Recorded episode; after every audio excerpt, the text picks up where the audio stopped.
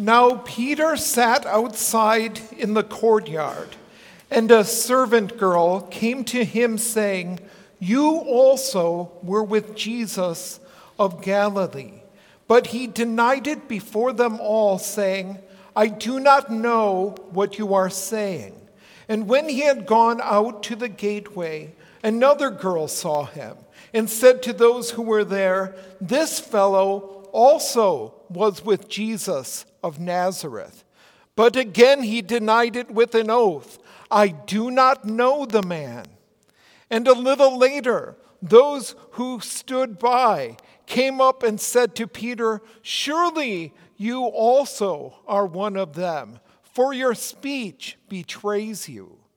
Then he began to curse and swear, saying, I do not know the man. Immediately a rooster crowed. And Peter remembered the word of Jesus, who had said to him, Before the rooster crows, you will deny me three times. So he went out and wept bitterly. When morning came, all the chief priests and elders of the people plotted against Jesus to put him to death. And when they had bound him, they led him away and delivered him to Pontius Pilate, the governor. Then Judas, his betrayer, seeing that he had been condemned, was remorseful and brought back the 30 pieces of silver to the chief priests and elders, saying, I have sinned by betraying innocent blood. And they said, What is that to us? You see to it. Then he threw down the pieces of silver in the temple and departed and went and hanged himself. But the chief priest took the silver pieces and said, It is not lawful to put them into the treasury, because they are the price of blood. And they consulted together and bought with them the potter's field to bury strangers in. Therefore, that field has been called the field of blood to this day. Then was fulfilled what was spoken by Jeremiah the prophet, saying, And they took the thirty pieces of silver, the value of him who was priced, whom they of the children of Israel priced, and gave them for the potter's field, as the Lord directed me. This is the holy gospel of our Lord and Savior, Jesus Christ.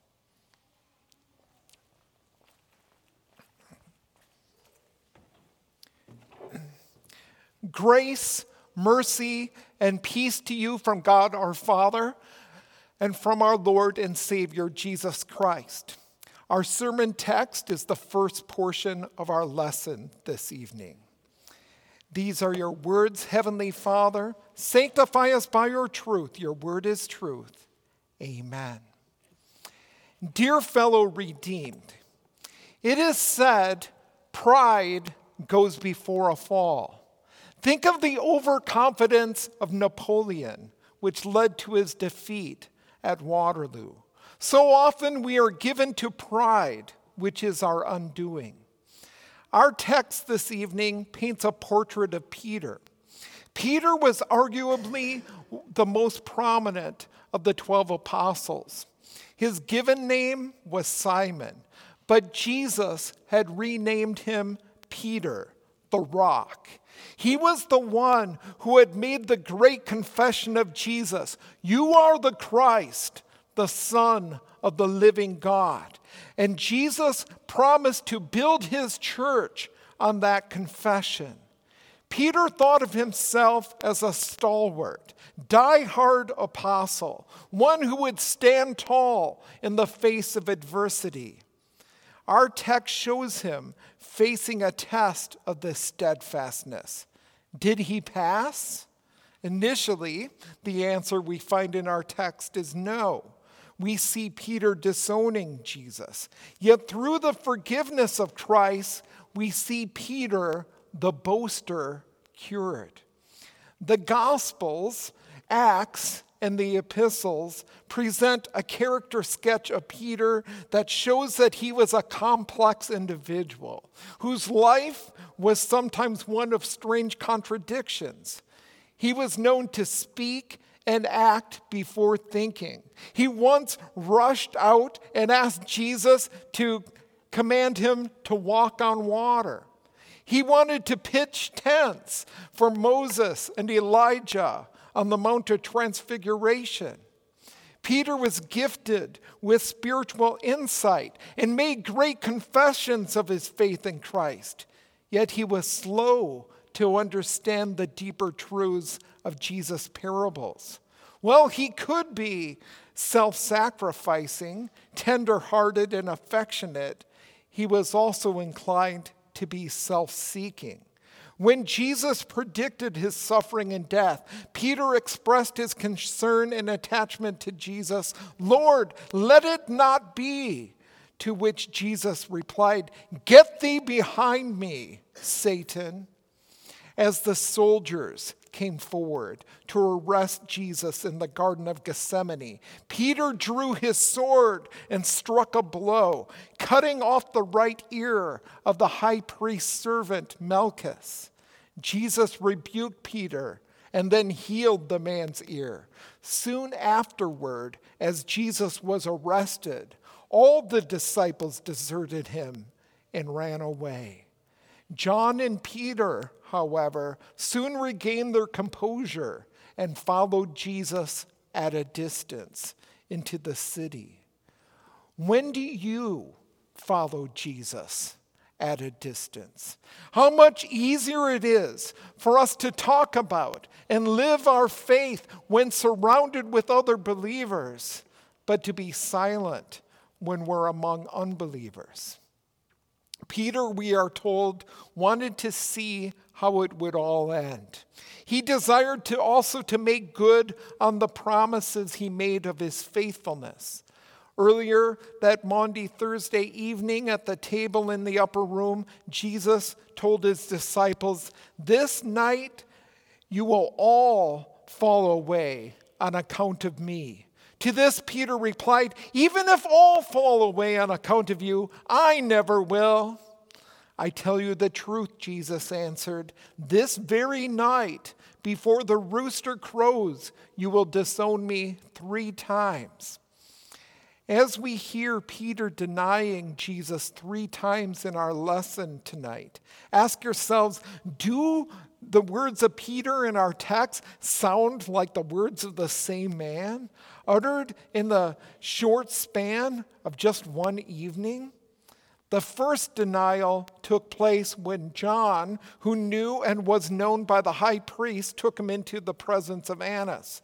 When a servant girl recognized him, you also were with Jesus of, Naz- of Galilee. He denied any knowledge of Jesus. I don't know what you're talking about.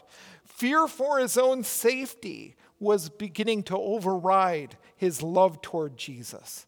Peter denied even knowing about Jesus. Are there times when you deny knowledge about Jesus? Think of times when others have questions about your faith or ask you about the teachings and practices of your church. Do you feel up to the challenge? Or do you feel like you're not qualified to give an answer or to speak up for the truths of God's word. Peter's first epistle encourages us to always be prepared to give an answer to everyone who asks you to give the reason for the hope that you have. The hope of eternal life is ours. Since Christ, by his death, has taken away our deserved punishment of eternal death, and by his rising from the dead, has opened for us the gates of heaven. Secondly, another girl saw Peter and said to the people here, there, This fellow was with Jesus of Nazareth. Peter replied, even with an oath, I don't know the man. Here he denied his association with Jesus.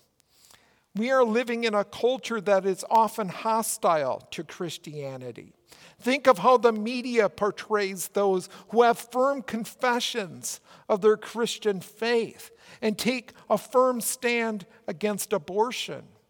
Do you want to be associated with Christianity when it is ridiculed?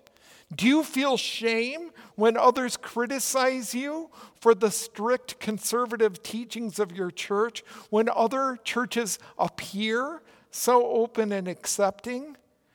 Jesus has promised us whoever acknowledges me before others, I will also acknowledge him before my Father in heaven. God grant us such faith to say, along with the Apostle Paul, I am not ashamed of the gospel, because it is the power of God for salvation to everyone who believes. After this second denial, Peter returns to warming himself by the fire. But the servants can't help but notice the shy and wary man and make merry at his expense. From all sides comes the accusation that he's a disciple of Jesus. Thirdly, after a little while, those standing there went up to Peter and said, Surely you are one of them, for your accent gives you away. Peter had a decidedly rural Galilean accent that was conspicuous in the city of Jerusalem. Peter stuck out like a sore thumb just when he was trying to blend in. Have you ever traveled to another part of the country and had others comment on your Minnesota or Midwestern accent? Nearly every day of my vicarage in Oregon, my supervising pastor would comment on some word that revealed my Minnesota accent. May we as Christians be known for our Galilean accent by our lives and words that reflect our faith in Jesus of Galilee. Then he began to curse, call down curses on himself, and he swore to them, I don't know the man. Peter was headstrong and had a temper, and he always wanted to say things with as much emphasis and exaggeration as possible. Peter denied Jesus a third time, even to the point of cursing himself. Peter, the rock, had hit rock bottom. Following this third denial, immediately a rooster crowed. Then Peter remembered the word Jesus had spoken Before the rooster crows, you will disown me three times. And he went outside and wept bitterly. The temptation to deny Jesus before others is a common one. It's the first and earliest temptation of the young who are stepping out into the world. It is the temptation of a boy or girl who, when staying at a friend's house or at college or under the eyes of their peers, feels uneasy and inclined to forego bedtime and meal prayers. Luke includes this important detail that after the rooster crowed, the Lord turned and looked straight at Peter then Peter remembered the word the Lord had spoken to him. Peter was outside in the enclosed courtyard while Jesus was being taken from the trial by Caiaphas to the Sanhedrin when Jesus caught Peter's eye. Jesus' sad and reproachful look of love finds its way into the very heart of Peter. Jesus' look of concern brought Peter to repentance. Last week, we heard Jesus speak appealingly to Judas, but he cast only a look at Peter. Jesus' words were lost on Judas, but the look of Jesus brought Peter to repent. Following his resurrection from the dead, Jesus reinstated the repentant Peter as an apostle, showing him that he was forgiven and giving him an opportunity to express his faith and love for his Savior. As we read in John 21, so when they had eaten breakfast, Jesus said to Simon Peter, Simon, son of Jonah, do you love me more than these? He said to him, Yes, Lord, you know that I love you. He said to him, Feed my lambs. He said to him a second time, Simon, son of Jonah, do you love me? He said to him, Yes, Lord, you know that I love you. He said to him, Tend my sheep. He said to him the third time, Simon, son of Jonah, do you love me? Peter was grieved because he said to him the third time, Do you love me? And he said to him, Lord, you know all things. You know that I love you. Jesus said to him, Feed my sheep. Such a character as Peter needed sifting. Peter was full of pride, and pride is the enemy of faith. There's a warning for us also here against self sufficiency, questionable company, and other forms of denying the Lord. Scripture warns let him who thinks he stands take heed lest he fall. Peter had boasted that his love for Jesus was greater than all of his fellow disciples. And here is where we so often fail in thinking that we are not as bad as other people are. May this example of Peter lead us to watch and pray. And when we have failed, to confess our sins and to trust in the grace of God, which is in Christ Jesus. And having been forgiven and restored to discipleship, let us go forth as Peter did to serve God and our fellow men, walking close to Jesus in faith and love. Amen. Glory be to the Father, and to the Son, and to the Holy Ghost, as it was in the beginning, is now, and will be forever. Amen.